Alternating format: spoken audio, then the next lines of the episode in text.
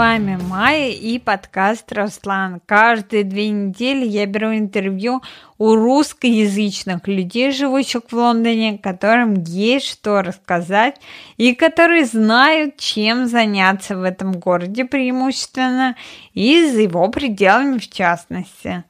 Уверена, что вы узнаете много всего нужного и интересного.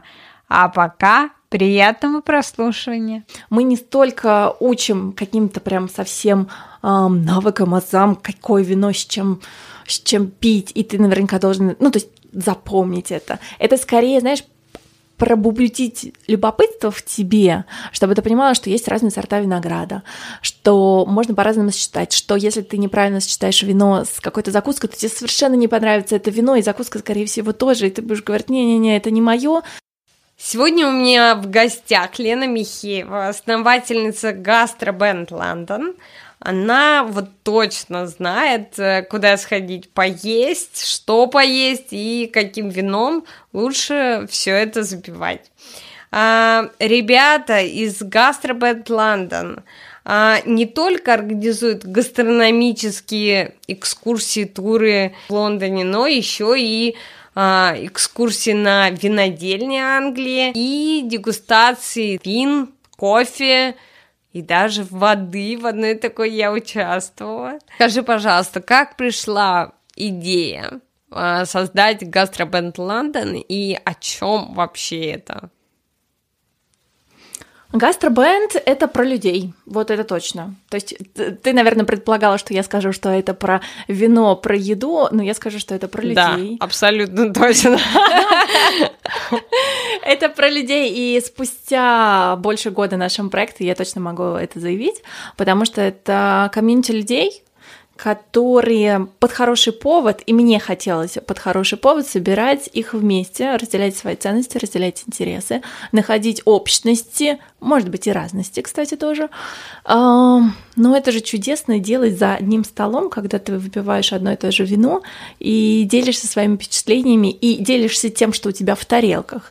Я поняла, что вообще моя главная жизнь миссия, наверное, это чтобы люди нашли друг друга. И я делаю это вот под это самое гастробейт. Как, э, как вообще это возникло в твоей голове? А, то есть ты мама, я, я так понимаю, что твоей дочке два года. Гастробенд Лондон вы сделали с Полтора мужем, года. да, в прошлом году? Слушай, удивительно, я не сделала это с мужем. А, да. Но, с другой стороны, можно тоже, конечно же, про него сказать. А, и, идея была такая, что, ну, у меня в свое время был свой бизнес, 7 лет я им занималась, э, но это еще было в России.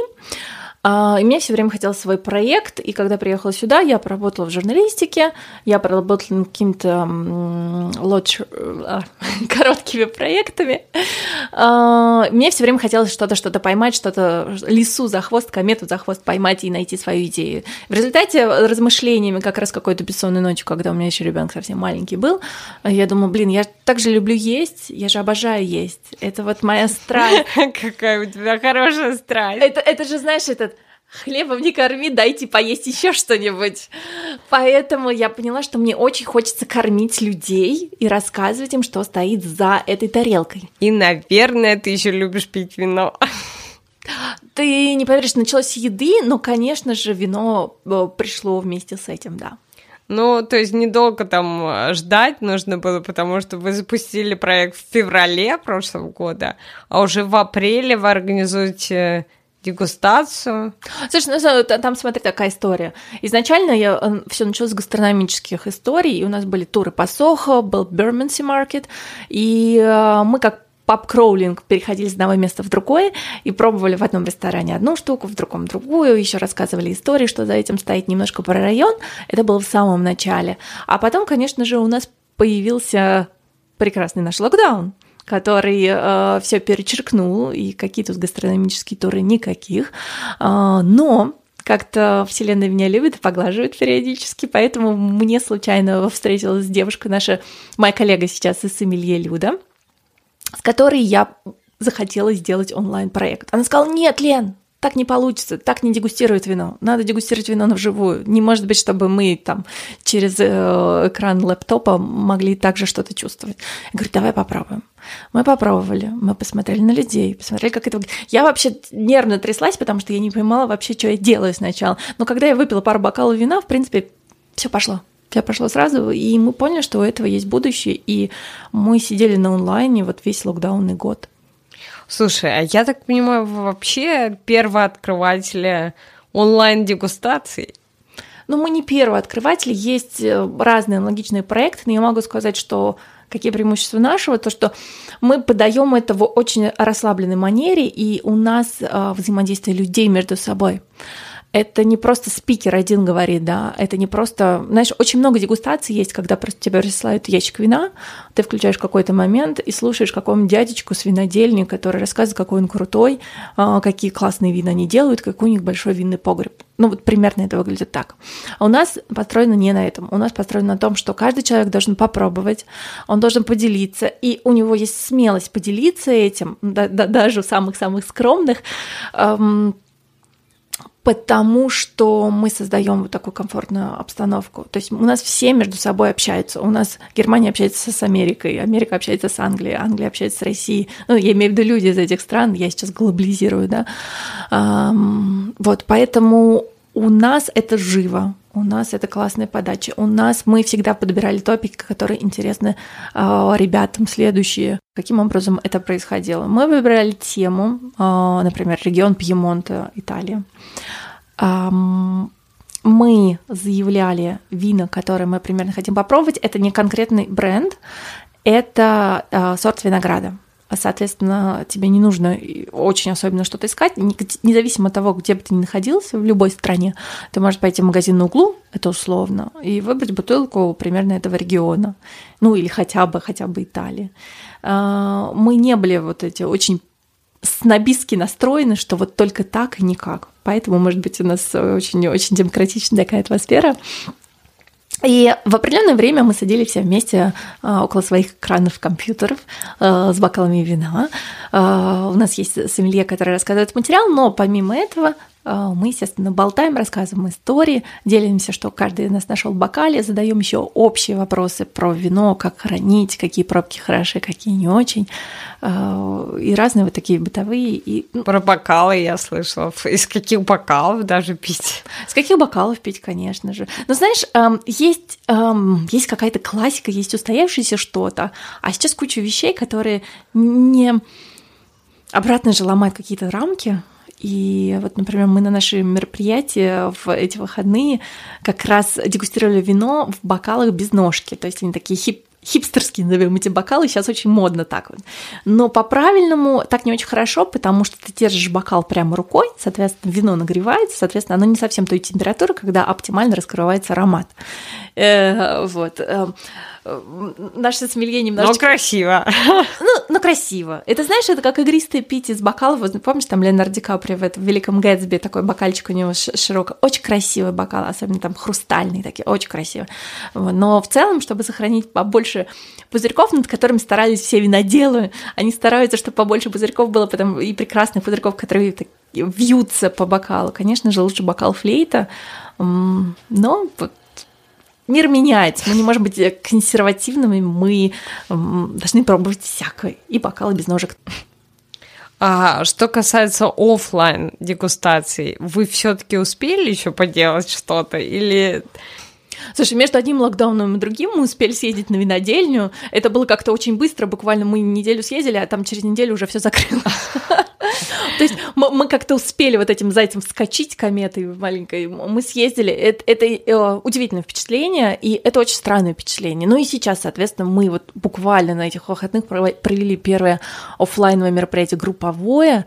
И это тоже такой заряд энергии, где немножечко что-то странное, потому что ты встречаешься с группой людей, даже не это ты встречаешься с группой людей в, в ресторане, и у тебя куча всего. А с кем обниматься, с кем не обниматься, а с кем кулачком, а не с кем не кулачком. А стоит ли вот этот дистанс э, держать или нет?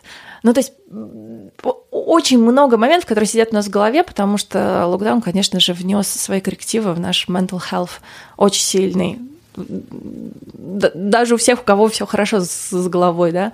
А, и вот эти мероприятия мы только начинаем. Что это за последняя ваша такая дегустация с а, парфюмом? Одна из последних. Это мы решили перевернуть вообще представление о дегустациях, потому что а, все профессиональные сомелье, конечно, скажут, что парфюм и вино совмещать в одном мероприятии – это unreal, это неправильно и это некорректно, потому что одно перебивает другое. А, но я, поскольку люблю ломать всякие а, рамки и открывать что-то новое, сочетать что-то новое, то мы решили, что этому проекту должно быть место. Поэтому мы встречались, и мы пробовали три вина, органических прекрасных вина, которые мы отобрали. Между ними мы пробовали еще ароматы, мы слушали ароматы, мне кажется, слушали ароматы и вина, и парфюмов, э, и примеряли на себя. Я тебе скажу, что если бы ты была сомелье, то тебе запретили бы, конечно, носить любой парфюм, когда бы ты пришла на мероприятие. Но мы особенно у нас была девочка в компании, как уж так вышло. Мы думаем, как заманить на наше мероприятие мужчину, почему девочки более активные пока. Вот, так что, мужчины, если вы нас слушаете, приходите к нам на мероприятие преследуя разные цели. вот. и, это, э, и это было в классном месте. Мы делали мероприятие в, в кафе в Челси. А, вот, и заявленное время было два с половиной часа. В результате мы засиделись больше пяти. И все участники попросили в следующий раз э, расширять тайминг. Это три бутылки вина на пять часов. А, слушай, мы, ну, то есть было то, что в рамках а, заявленного, а потом мы просто сидели, докупали еще бутылку, еще бутылку, еще бутылку. Да, домой вернулась слегка пьяный, я так делаю нечасто, но в особенных случаях, когда все совпадает, и компании, и разговоры, и вино, вот оно само собой льется. Скажу честно, я в вине не разбираюсь вообще. Ну, то есть, а, прям вот от слова вообще. Ну вот скажи, пожалуйста, вот для таких, как я, какой бы ты посоветовала подарок? А, вот мне нужно подарить подруге сейчас а, бутылку вина. Ну, может быть, не нужно, но я бы хотела подарить. И какое это должно быть вино? Вот есть какой-то беспроигрышный вариант эм, от чего бы я пошла и чего бы я отталкивалась? Во-первых, ты идешь подарить им ну, какой-то вечер, очевидно, да, вы не просто так встречаетесь, вы встречаетесь в кафе, вы встречаетесь дома, есть вероятность, что эта бутылка вина будет распита. Ну, мы надеемся, да, что она будет распита. Поэтому главный ключевой вопрос, а что у вас будет сегодня на ужин? ты его задаешь и от этого уже шагаешь. Даже если ты ничего не понимаешь в вине, ты идешь в Google и говоришь, какое вино подходит к закускам со скалопс, например. Да, и тебе великий Google сразу говорит и подсказывает. Если ты хочешь понять э, рейтинг вина, ну, загляни в приложение Vivin. Это я тебе говорю базовые вещи, которые ты можешь осилить за 5 минут. Какое предложи... приложение, извини? Вивина. Ну, они популярные ребята, да, там э, рейтинг вин есть. И, но он составляется не винными экспертами, он составляется обычными, обычными обывателями, людьми такими же, как ты и я, и, и там можно посмотреть рейтинг и в соответствии с этим выбрать бутылку. Но это вот прям бытовой лайфхак за 5 минут. Это вот, вот, вот, вот то, что ты можешь делать. Другой, конечно, момент я тебе могу порекомендовать эм, все-таки что-то почитать, э, прийти к нам на мероприятие. Потому что мы же, э, понимаешь, мы не столько учим каким-то прям совсем э, навыкам, азам, какое вино с чем, с чем пить, и ты наверняка должен, ну, то есть запомнить это. Это скорее, знаешь, пробудить любопытство в тебе, чтобы ты понимала, что есть разные сорта винограда, что можно по-разному сочетать, что если ты неправильно сочетаешь вино с какой-то закуской, то тебе совершенно не понравится это вино, и закуска, скорее всего, тоже, и ты будешь говорить, не-не-не, это не мое. А еще очень много людей, которые приходят и говорят, ой, вот как ты, я в вине ничего не понимаю. Вообще. И, и я никаких ароматов не чувствую. О каком вы малине или персике вы тут говорите? Нет, нет, нет. А, таких очень много, но это просто недоверие себе, свой, дать возможность своей вкусовой палитре раскрыться внутри себя и довериться просто ощущениям. Знаешь, есть люди, которые э, заходят в комнату, и им вроде прохладно, но они не понимают, точно ли прохладно и, и, или нет, и не понимают, надо ли закрыть. Поэтому они спрашивают у всех остальных, а, а вам прохладно, а вам нет, может окно закрыть? Если тебе прохладно, то так оно и есть. То же самое с вином. Вот, я, я тебе могу рассказать какие-то, ну, какие-то общие принципы сейчас э, очень в целом, эм, такие на заметку. Но вот главное, я бы начала, наверное, с э, к чему мы подбираем вино. А, спасибо тебе большое. А, буду действовать, как ты сказала. Ну, ну, смотри, еще, еще можно подобрать вино, конечно, к сезонности. Ну, то есть э, тяжелые какие-нибудь десертные вина ты не понесешь э, в прекрасный летний э, вечер или пикник. Ну, ну давай откровенно. А тяжелые это какие?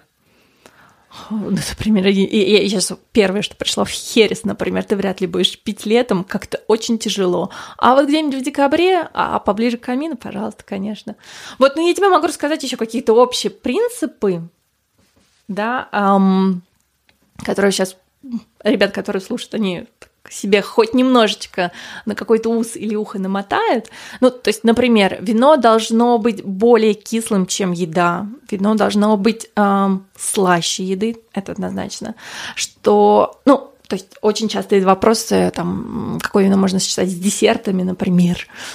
Что, что выпивать с тирамису, можно ли так? Так вот, тут точно вино должно быть послаще. Это вот как раз херес в эту сторону идут. А, потом интенсивность вкуса вина должна быть такая же, как у еды.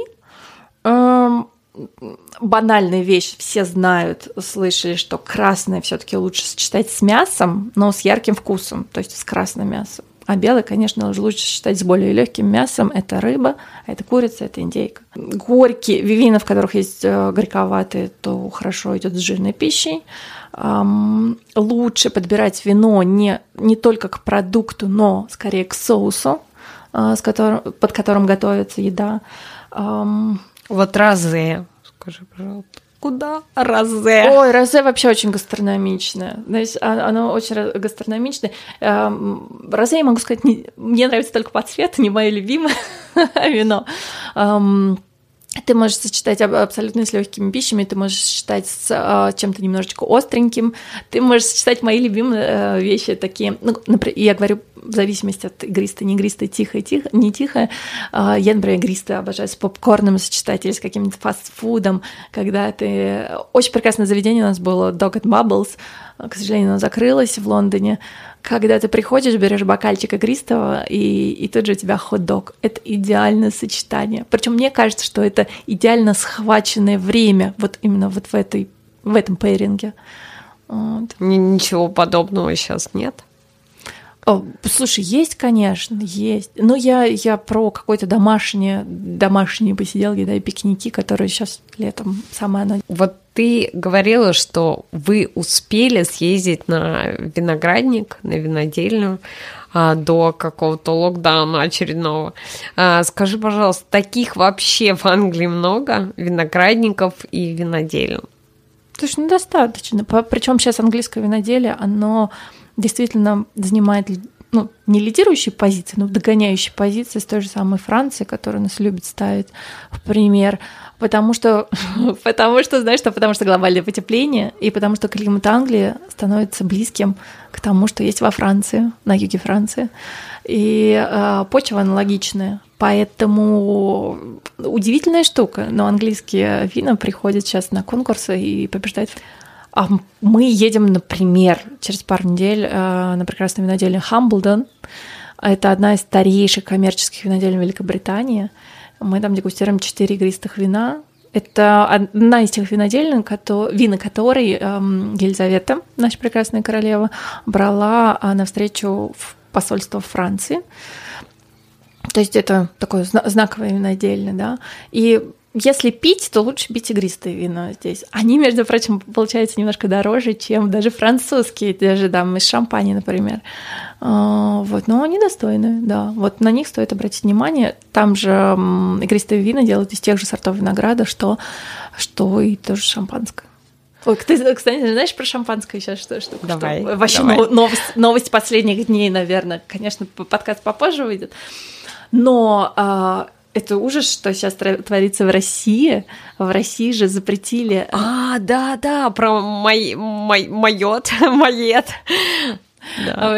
Хеннесси, да, компания, которая сворачивает. Э, я, я так поняла, что они совсем сворачиваются уже эм, из России, ну потому что это нонсенс. Во-первых, советское шампанское, которое мы привыкли называть советским шампанским, это не шампанское, это не шампанское, потому что шампанское, что это такое? Это вино с защищенным географическим наименованием. То есть только то вино игристое, которое сделано в шампане, может называться шампанским. В России же все было э, с ног на голову, и советское шампанское не имеет права называться таким образом. И это другая технология производства. Это раз. А и теперь господин президент решил, что к черту настоящую шампань, теперь она должна называться игристым, а все, что в России производится, оно может называться шампанским. Это, это просто нонсенс. Это, знаешь, это перевернуть планету. Перейдем к еде. Перейдем к еде. Ну вот захотелось мне поесть фиш чипс. Я была в каком-то кафе э, на Боро Маркет, э, что там fish какой-то э, place, э, fish ресторан, и э, там я попробовала самые вкусные fish and chips. Вот скажи, пожалуйста, есть еще такие места в Лондоне, где это вкусно, правда? Тебе повезло. А, на вкус и цвет я тебе скажу. Я бы тебе ответила так, что идеальный fish 'n' chip чипс у меня почему-то не в Лондоне. Идеальный fish chips почему-то за Лондоном. И я думаю, что... Да, это, кстати, возле моря. Ты ответила на, на, на свой же вопрос. Чтобы идеальные были fish chips, надо поехать к морю, друзья. Надо поехать к морю, и там, где не, не вот эти fancy рестораны, да, ну, хотя, конечно же, в них тоже хорошо зайти, а вот эти мелкие лавочки, в которых ты там не забронируешь столик, ты не найдешь их в интернете, но они будут стоять вдоль береговой линии, вот эти маленькие, которые уже там стоят там миллион лет, они могут там также рыбу продавать свежую сами. Э, вот, вот фиш чипс это прям туда. И там отлично они едятся. Они как-то гармонично просто вписываются. Вот я, в Лондоне... я думала, что это вот, э, правда, это у меня только так, потому что у моря это так вкусно. Может быть, море.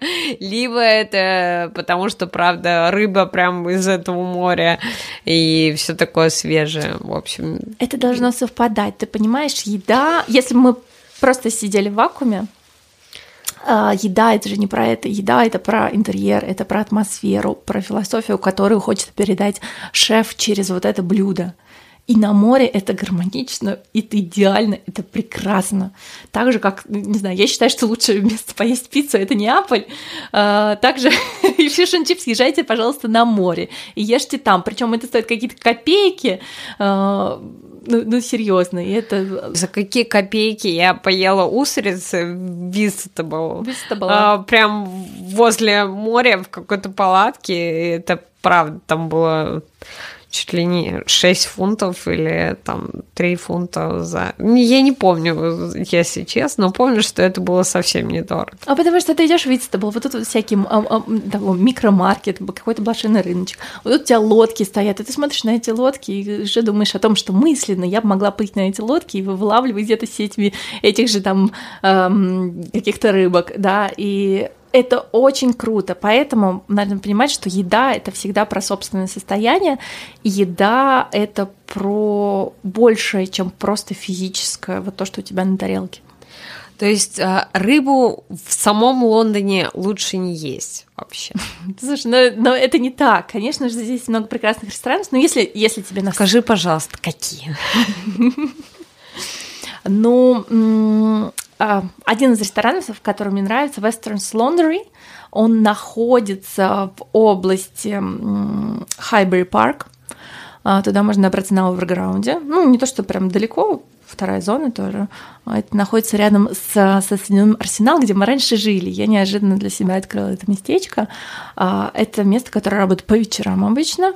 И раньше там действительно была прачечная. Э, и они открылись вот в этом же помещении. И это очень интересно, когда там это похоже на такой большой гараж, и там отодвигаются двери, и получается такое открытое пространство между э, уличной площадкой и то, что посадкой внутри. И там, конечно же, э, конечно же, что стоит попробовать? Стоит попробовать, как же они называют сейчас, крокеты из каракатицы с ветчиной. Это вот прям их главное-главное блюдо. Вот. Ну и то, что не относится, конечно же, к рыбе, это десерт ромовая баба, за ним тоже туда стоит идти. Это вот из того, что мне нравится. Еще очень классно ты про Бору Маркет говорила, не знаю, там не там ты пробовала фиш чипс или на морепродукты, мне кажется, эти Wright Brothers, они там есть заведения, известные. Чем они крутые? Тем, что они сами оптом торгуют морепродуктами, и, соответственно, у них всегда наисвежайшая эм, сама продукция товар, с которой готовят. И это, ну, мы всегда говорим, что это э, имеет значение большое, но вот тут вот особенно. Вот. И там, конечно же, стоит попробовать. Эм, есть сардины с корнула на на, на хлебе там есть, там есть эм, атлантические креветки, и там есть прекрасный рыбный суп. Вот, вот там тоже. И, может быть, я еще отмечу, но это немножко более э, уже со звездой, уже с одной Мишленовской. В Шордиче есть классное заведение, Брат называется. Э, у них тоже морепродукты из Корнула. Откуда же еще из Корнула? Э, у них прекрасный палтус, э, который готовится на медленном огне. Это как раз такой стиль приготовления, как э, бакском баскском стиле называется, да, как готовить в стране басков, как, например, в Сан-Себастьяне. Вот туда бы я тоже рекомендовала заглянуть. Ну, а мясо? Мы пошли по всему. Только не, не спрашивай меня потом про вегетарианское. Ты вегетарианец, нет? Нет. Я нет. Ладно, про... Но это лично для меня. А про вегетарианское я спрошу, но это будет не для меня, а для слушателей. Um, да, давай сначала тогда по мясу пройдемся с тобой. Uh, Фо... Хоксмур прекрасное, прекрасное знатное место мясное. Причем очень интересно туда взглянуть на завтрак. Мы знаем традиционный английский завтрак, который сами англичане обычно, конечно, не едят, кроме там выходных. Хотя ты, может, оспоришь меня? Не знаю, нет, не оспорю. ну вот, там больше а, тост с джемом. Так вот, а, прекрасный завтрак там, а, там и ребрышки, там и отбивная от бекона, там и костный мозг, и кровяная колбаса. В общем, очень такой для мясоеда завтрак для мясоеда, мне кажется, на целый день хватит. В Фицрове есть прекрасная Бернерс Таверна. Она такая, такая в стиле барокко, там стены все обвешаны портретами, картинами, очень так церемониально. Коров. Знаешь, не коров, людей. Там все очень церемониально, но при этом супер вкусно и по мясу там, ну, хорошо. И, наверное, назову вот в тройке для семья лидеров это Flat Iron. Они в Ковенгардене есть, и туда все время стоит очередь, туда нельзя забукать столик, там только формат walk-in. И у них есть два заведения как раз в Сохо, в Шортиче, они еще в Ноттинг-Хилл и около Лондон-Бридж. А, там очень демократичная цена. То есть я не знаю, какая сейчас там была. Ну, Зельман Митц тоже можно заглянуть вот туда вот. Это дороже, сильно дороже, но должно быть вкусно. Сама не ела, там только с шефом болтала и была у них на кухне. Они там, конечно, все безумные фанаты мяса. Невероятно. Ну, так и должно быть. Экономила. Слушай, ну у меня есть целый список вообще мест, куда мне очень хочется попасть, и тут же особенность Лондона в чем? Ты второй раз, в принципе, мало куда пойдешь, потому что очень большой, э, что хочется охватить. Вот. И, конечно же, ты кусаешь локти, но не все можешь себе позволить. Понятно, что каждый день ты не будешь ходить в мишленовский ресторан. Да, и даже каждую неделю. Поэтому ты, конечно, выбираешь, но до конца жизни хватит, э, хватит списочка, мне кажется. Ну и э, про вегетарианскую э, все же еду или растительную еду, которую, э, может быть, даже, э, знаешь, может быть, для сыроедов. Э, куда можно пойти и поесть такую еду? Слушай, не хочу обидеть сыроедов. Но я меньше всего по ним подготовилась. Слушайте, сейчас э, настолько, настолько в меню каждого ресторана можно найти веганские штуки, которые обозначены э, особенным значком. Я думаю, все вегетарианцы всегда знают, куда отправиться, поэтому я тут тебе не скажу отдельный список. Ну, э, не знаю, очень много сейчас каких-то авокадных мест. Даже у нас в Табен районе тут авобар есть, где прекрасно можно поесть тосты с авокадо, ну, традиционным фета-чиз. Э, какими-то там семенами. Так что, наверное, отдельно по вегетарианскому не скажу. Видишь, я далека от вегетарианства. Да, вижу. Есть ли шанс вообще у таких мест, э, как э, итальянская еда, французская еда, японская еда в Лондоне? Или все же надо ехать в Италию, Францию и так далее? Ну, ты знаешь, сейчас особо не разъездишься, но если вот что-нибудь такое хочется. Лондон прекрасен тем, что Лондон это фактически не Англия, да, а Лондон интернациональный хаб. И здесь очень много национальностей, которые приехали из своих стран, привезли свою культуру еды, свои рецепты, которые готовила бабушка, мама, и э, предлагают их британцам, ну, те, кто живет в Италии. Ну, а продукты, допустим, если это итальянский ресторан, ну, для итальянцев важно, чтобы это были продукты, которые прям вот с огорода, с собственной фермы и так далее. Прям вот каким образом это все сочетается в Англии? Ну, так и есть. А, в хороших ресторанах а, действительно дорогой продукт. Если ты просто для дома будешь покупать даже продукты, а, хороший продукт, вкусный продукт, он будет стоить дорого.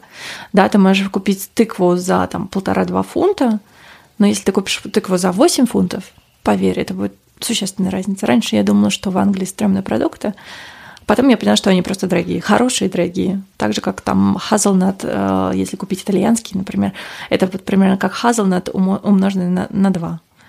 И ты понимаешь совершенно разницу. Это вопрос э, всегда найти, я сейчас не про рестораны, даже про обычную жизнь, да, найти идеально те места, где ты совмещаешь, наверное, баланс вот цены и ценности. Есть итальянцы, которые скажут, я никогда здесь не поем эм, такой пиццы или пасты, как я ем у, у, бабушки дом. О, кстати, интересная история. Э, я когда была в Неаполе и останавливалась у итальянской бабушки, которая по-английски вообще не говорила, но мы с ней как-то говорились языком чувств, не знаю. Э, и она рассказывала про своего внука, который поехал учиться в Англию, и он отсюда уехал, потому что сказал, что не нашел вкусной еды. А он а учился в Кембридже или в Оксфорде, что-то такое, ты понимаешь?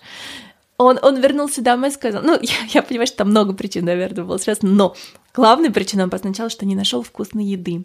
Но это неправда, и те же самые итальянцы здесь открывают чудесные места, и туда стоит заглянуть. И... Ты знаешь, мы даже футбол с мужем так смотрим. А, итальянцы, допустим, если это команда Италии, ой, быстрее, мне нужно там поесть лазанью. Например, быстрее давайте закончим это.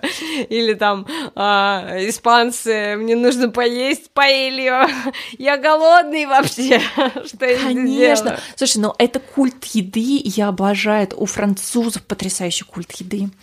А, у них когда они встречаются вместе там, за ужином, а, они, а, у них 35 тысяч тем поговорить про еду и про вино.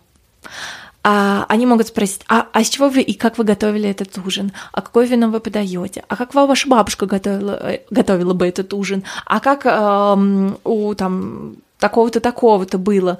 И вот эта возможность э, обсуждать Э, э, вещи, то, что мы потребляем внутри себя, это, это, это, это поиск себя, во-первых, и это осознание себя здесь, какого-то материального, такого down to the earth, down to, to, to ground, что на самом деле вся ну, то есть мы можем очень глубоко философствовать, искать себя где-то в каких-то других вселенных, пространствах, э, к чему-то глубоко идти, но вот более простого пути, чем ты и еда, его нет, потому что мы питаем свое тело, и одна из весомых вещей, которая в него попадает, это как раз еда. И со вкусом вот это рассуждать.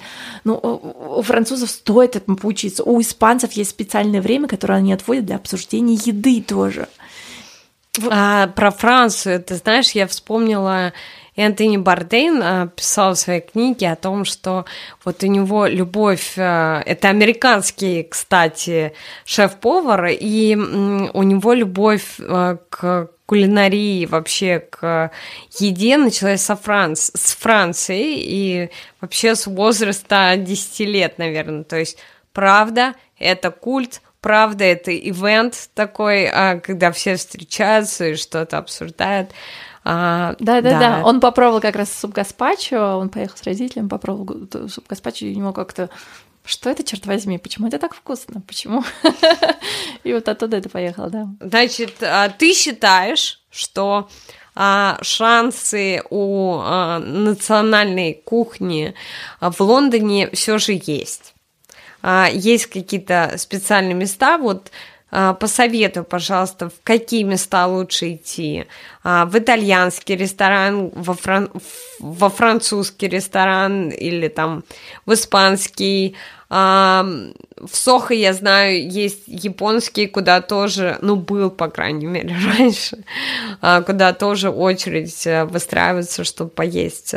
Правда, очень вкусные суши, их японские. Знаешь, в чем особенность здесь Лондона? В том, что сколько бы ты ни перечислял названий, их просто миллионы этих мест. Это очень, и, и их очень много. Um, ну, то есть перечислять вот это смысл, вот тут вот только поесть суши, да, да их миллион полон. Их... И еще есть какая штука, что мы очень локализуемся здесь в Англии. То есть нам не всегда хочется... Ну ладно, мы живем недалеко от центра, мы можем до центра быстро доехать, ну, в, в центральную часть.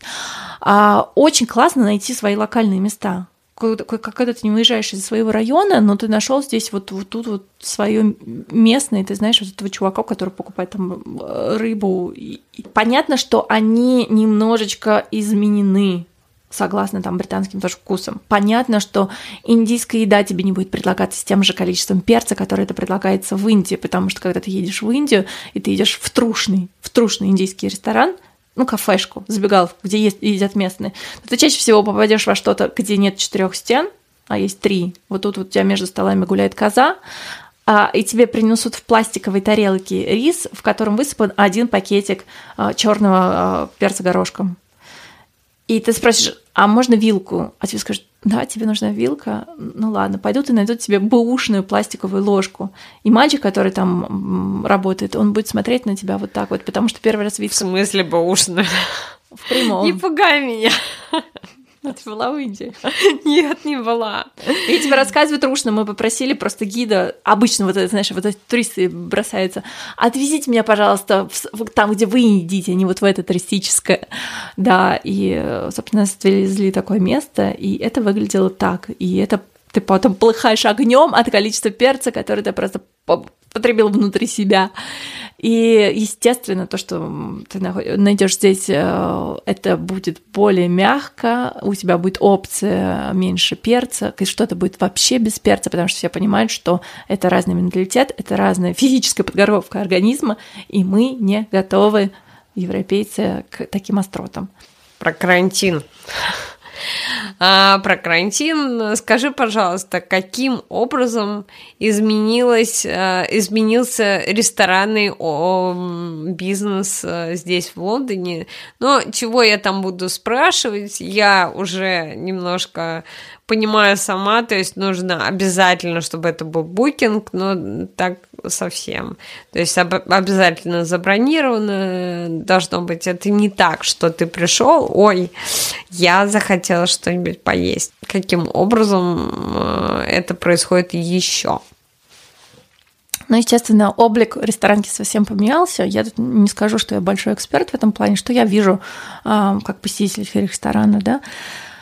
А, во-первых, букинг нужен не везде, ну, это точно, ну, то есть на завтраки, на обеды. Понятно, что места, которые всегда бизи, они будут бизи, да, там лучше бронировать, но в целом, в целом а, многие сейчас, наоборот, открылись, чтобы ты walk-in, и у них была какая-то проходимость.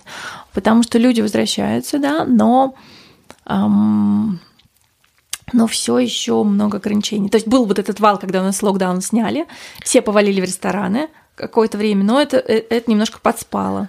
Поэтому кто-то открывался в UK позднее, чем Лондон, и у тех еще вообще сложно все. А все ждут сейчас а, финального разлокдаунивания, как я его называю, эм, в в, в июле, да, а, потому что тогда можно там не носить маски, можно, потому что многие бизнесы сейчас не profitable и не приносят выручку, потому что они посадку могут организовать только там на 40%, на 60% за счет того, что ты должен дистанцию между столами держать. Что сложно? Что сложно, потому что а, многие разогнали команду, естественно, а, на время локдауна многие закрывались, и сейчас тебе надо было набрать... Но как закрывались, так и открывались. Слушай, за- закрыть и открыть ресторан, ну да, ну само собой. Закрыть и открыть ресторан, тот же самый имеющийся, это очень сложное дело. Во-первых, тебе надо понимать, что делать с сотрудниками, да, да, кто-то ушел на форлоу, кто-то не ушел, кому-то оплатили, кому-то нет. Многих распустили, или многие пытались искать дополнительные подработки. Например, я там, знаю шефа, который работал в мишленском ресторане, но при этом, когда все случилось, а, он а, работал а, частным шефом, например, в, ну, просто в обеспеченной семье, для которой он частно готовил на дому. Да, и, и, и вот такие вот истории, когда ты соединяешь еще какие-то профессии, где-то подзаработать денег, оно, конечно, пошло. С другой стороны, эм, наконец-то те, кто не были в онлайне, абсолютно начали переходить в онлайн. Ну, кто остался на плаву, да. И теперь и сайты улучшили, и есть какие-то доставки на дом. Тот, кто раньше не делал эти доставки, теперь очень много м, всяких кит, вот эти наборы, когда ты можешь приготовить что-то дома. А я бы никогда не знала, что пиццу можно приготовить дома на сковородке. Э, появились такие, например, и такие опции, да, когда тебе доставляют все ингредиенты. Конечно, все это не то, но это уже симбиоз и комбинация. Люди сейчас очень долго посидели дома и очень сильно эм, теперь видят разницу между тем, что есть э, в ресторане на выходе и есть дома. И так же, как сходить в паб или пойти в магазин и купить э, пиво в два раза дешевле, да? А какой идеальный тейк-эвэй? Может быть, в твоем представлении? Um, слушай, есть приложение Supper, Supper uh, в котором доставку осуществляют такие хорошие рестораны, такого um, хорошего уровня. То есть они не представлены на Deliveroo на том же самом или на Uber Eats, да. Это отдельное приложение, скажем, более такого классового выше уровня ресторана. Uh, у них есть специальные такие машинки-мопедики, в которых uh, правда продумана э, там, холодильная камера и, и подогревная подогревная полка, не знаю как, э, чтобы кондиция продуктов или самого блюда была все-таки приближена к тому, что подается в ресторане. Потому что самая большая проблема те же самому деливеру это то, что тебе приходит уже там охлажденная пицца, даже если это 15 минут. Ну, тебе уже не кайфово. А это вот если действительно хочется насладиться каким-то особенным, особенным таким. Но честно, я бы сейчас ходила в рестораны. Ну, сейчас вот оно само собой вот надо ходить и наслаждаться, слушать, смотреть, напитываться этим. Мне самой очень хочется больше. А в какой э, ресторан э, ты посоветовал пойти в пост-локдауновское время? Ну, чтобы это было, знаешь, соблюдением всех норм, чтобы были э, там санитайзеры и social distancing и так далее. Ну, вот, кстати, ты правильно заметила, я еще вернусь назад про, про поводу, что у нас появилось помимо, помимо вот этих э, санитайзеров, одноразовых меню, которые многие рестораны сразу выкидывают. Я первый по входе, по-моему, я такое видела, что одноразовое меню то использовал, все, его сразу же выкидывают, у них целая такая пачка такая лежит. Эм, кроме того, э, меню, кстати, стали где-то просто в электронном виде, их нету бумажных да, то есть ты просто сканируешь QR-код и открываешь, и уже по меню в своем телефоне заказываешь. Или тебя даже не допускают, в принципе, до кассы, ну, если это какой-то тейковый кофешоп, например, или маленьких закусочных, а, когда ты прям сразу же оплачиваешь через веб-форму, и это вот будущее, о котором мы когда-то думали, а сейчас ты уже приходишь, просто забираешь заказ, потому что ты уже выбрал по меню, ты, ты, ты уже оформил, оплатил. Вот, um, я, можно сказать, свою хотелку, куда я хочу сходить. Я хочу сходить в ресторан Кор. А, это он под управлением Клэр Смит. Это известнейшая британская шеф-повар. У них три Мишлена. Я просто загадала его себе. А, и они делают невероятную работу. И то, как это выглядит, мне хочется вот туда, туда сбегать очень хочется. Почему что особенного? Ну, я не знаю про этот ресторан. Ты эм, начинаешь, когда следить, эм, то есть эм, сама Клэр Смит, она у Гордона Рамзи работала, много у кого известных шефов, и вот это ее первый проект, который она открыла сама. И э, мне нравится, ну, то есть три Мишлена — это вообще топ of the топ. Э, это, это но это работа не одного шефа, это работа целой команды. И мне хочется посмотреть, э, как же эта команда настолько идеально смогла свои винтики, разные шестеренки подобрать друг другу, чтобы выдавать то, что оценили на, на три звезды. Это также, знаешь, мне очень хочется когда-нибудь побыть в ресторане Нома в Копенгагене. А, я то, вот представляешь, я думала о нем. Я правда думала только что о нем. А, да, но ты расскажи это, когда правда там творчество, а не кулинарии. А, слушай, это творчество. Ну, я была в Копенгагене, просто у Номы есть разные другие под под бизнес и под кафе, кстати. Вот я была в кафе, которое владеет тоже Нома, но это такой кофешоп. Ну, ну там тоже все волшебно и чудесно.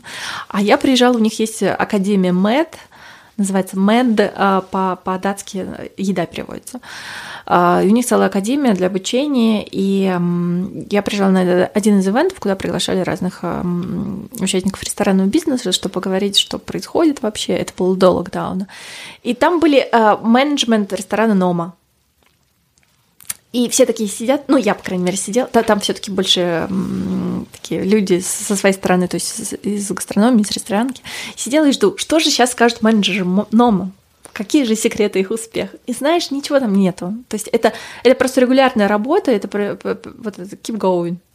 Это, это. Да есть у них passion, вот это есть то, passion, что называется. Естественно, естественно, есть passion. А, но когда ты приезжаешь в Стокгольм, и ты видишь стилистику, ты понимаешь, что там много каких-то ресторанов в какой-то аналогичной стилистике. Просто это а, а, как бы локация много дает этому, даже стиль, э, там, фирменный стиль, который написан Ному. Там. Я видела другие заведения, которые примерно таким же стилем написаны. Не то, что они копируют Ному, а потому что вот это место, где вот идеально эм, сочетается кухня, ну, естественно, passion, да, ты права. Но я потрогала со стороны э, это Noma, потому что она была закрыта на тот момент. Как раз локдаун начинался, вот прям перед-перед. Очень хочу вернуться. Скажи, пожалуйста, а есть сейчас вообще места какие-то э, с коворкингом? Ну, потому что люди уже так устали работать дома. Не в кафе ты пришел, чтобы ты не пришел в кафе с компьютером и начал работать, а так, чтобы ты пришел в рабочую атмосферу и, может быть, купил кофе когда-то, когда тебе этого захотелось. Достаточно много каких-то коворкинговых пространств есть при отелях, потому что у них есть э, места, ну, там, я не знаю, в Новотеле, по-моему, я тогда сидела в коворкинге в, в, в, на Canary Wharf. А, у них есть места, надо смотреть при отелях, потому что они очень часто дают это под бизнес-мероприятия, да, но в свободное время без бизнес-мероприятий, у них есть пространство, которое можно занимать, естественно, это стоит определенных денег сумм. Я уж не говорю про там известный коворкинг, как WeWork. Но давайте откровенно, много заведений не против лэптоперов. А когда они против, они пишут, что а, вот у нас, например, тоже на районе есть там бариста, например, прекрасное место, удобное, комфортное, все хорошо, кофе классный. Э, естественно, ты видишь, что лэптоперы там сидят. Там есть отдельное объявление, что, друзья, а, сори, лэптоперам вот выходные нет, а в другое время, пожалуйста, ёбалком. Э, я очень долго изучала сама себя, потому что я работала за ноутбуком и тоже все время в подвешенном состоянии. Мне очень нравилось куда-то выходить. Я очень долго сидела в претах, например. То есть я выбирала свой локальный прет, и я знала я уголок отдельный, где я могла сидеть, знала вот тут вот туалет, я уже наизусть знала код от этого туалета, и мне было комфортно. Круто, ты приходишь как, как, как себе домой, только не дома. Лен, а вот еще скажи, пожалуйста, про кофе. Это да. один из моих последних вопросов. Скажи, пожалуйста, где лучше пить кофе? Где он вкусный? Во-первых, надо определиться с понятием, что для тебя вкусный кофе, так же, как с понятием, что для тебя вкусное вино в этот раз. Но э, мои любимые, наверное, места — это на Old Street Озон, кофейне. Вот у них тоже можно на вынос купить кофе э, прекрасный. И я... У меня, у меня дома самая кофемашина, знаешь, за, за локдаун мы купили кофемашину, обычную, капсульную. Я О, просто... ну вы многого добились. Мы многого добились. Вот, я, например, заказываю колонну кофе, а, обратно же по рекомендации нашего кофейного сомелье из нашей команды. Очень классные ребята, мне нравится их подход. И мне нравится, что они...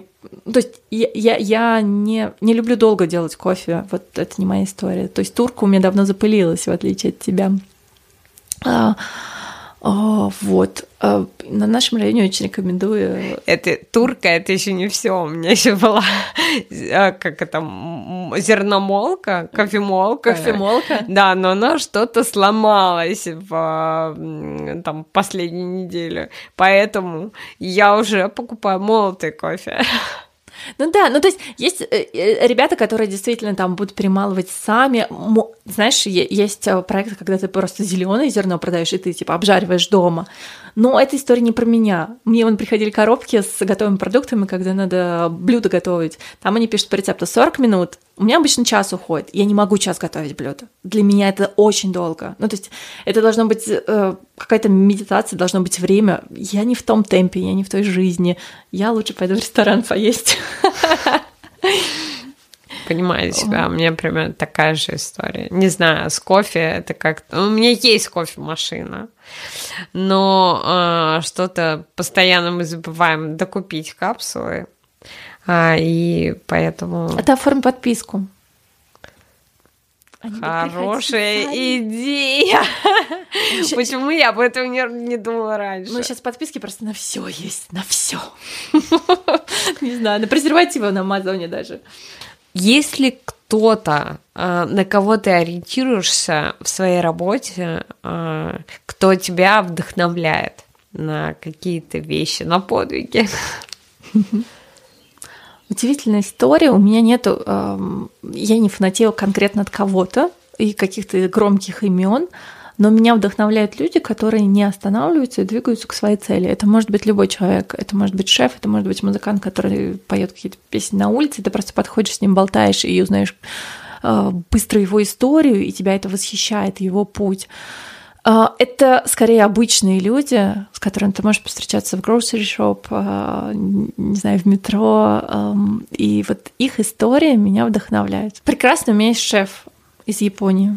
А, его путь был примерно такой, что он планировал учиться в Японии, ну, как раз студенческие годы. И он попадает в, в аварию и бьет там чужую машину. У него нет денег, чтобы расплатиться. И товарищ, который бьет он машину, говорит, слушай, ну поработай мне на стройке, а, работай. И он отправляется работать, чтобы отдать ему эти деньги, он забивает на учебу.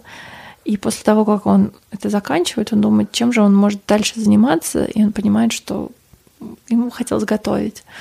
И он идет в заведение и просит, а в Японии там очень интересная такая эм, консервативная среда и иерархия, и он просится поработать э, на кухне. И он говорит, да, окей, заходи. И на протяжении последующих двух лет он просто метет полы. Вместо того, чтобы работать на кухне, ему больше ничего не дают. И только через несколько лет ему разрешают первый раз прикос... там, прикоснуться, помыть посуду, а потом первый раз разрешают э, разделать рыбу. И он так пять лет проработал. А потом летит в Америку и работает в самом, в одном из крутых ресторанов Зума, а потом приезжает сюда, пытается открыть свое заведение. И вот, вот такая история мне нравится, она приближена к нам. Она, понимаешь, для чего нам надо вдохновляться кем-то высоким или другим? Если мы чувствуем большой гэп, большую разницу между человеком, который достиг успеха, и нами сейчас, то для нас это что-то, вот, знаешь, божественное, вот там все круто, там сложились какие-то звезды, какие-то обстоятельства. Нам нужны более немножко приземленные примеры, ну такие, вот как я тебе сейчас рассказываю про парня из Японии. Спасибо тебе огромное за этот э, интересный разговор. Спасибо за то, что ты пришла сегодня еще раз. Можно а, попросить э, скидку для слушателей наших на какую-то дегустацию. Друзья, у нас сейчас вся дегустация формируется немножечко стихийно. У нас э, будет восстанавливаться онлайн, потому что мы сейчас летние каникулы взяли. И офлайн это тоже пока стихийная история. Поэтому давайте так. А если вы подпишете наш аккаунт и напишите нам в Гастробенд Лондон в Инстаграме, что «Привет, я послушал подкаст, дайте мне какой-нибудь бонус», то я думаю, что я стихийно решу. Или как минимум если вы в Англии, я вам отправлю список лучших английских вин, а вы уже сможете с ними разобраться. Ну и вообще каких-нибудь подсказок вам отправляю, потому что у нас таких достаточно много. И вы знаете, будете знать, например, как сочетать э, разные сорта винограда вина, точнее, с сыром, например. Так что такой бонус с удовольствием дам. Спасибо тебе большое еще и за бонус. Пока. Пока-пока, друзья. Пока. Если вам есть что рассказать нашим слушателям, либо вы хотите разобраться в какой-то теме, пишите на мою почту подкаст Руслан э, в одно слово lanso собака gmail.com. А еще подписывайтесь на мой подкаст, а ваши комментарии я прочитаю с огромнейшим удовольствием.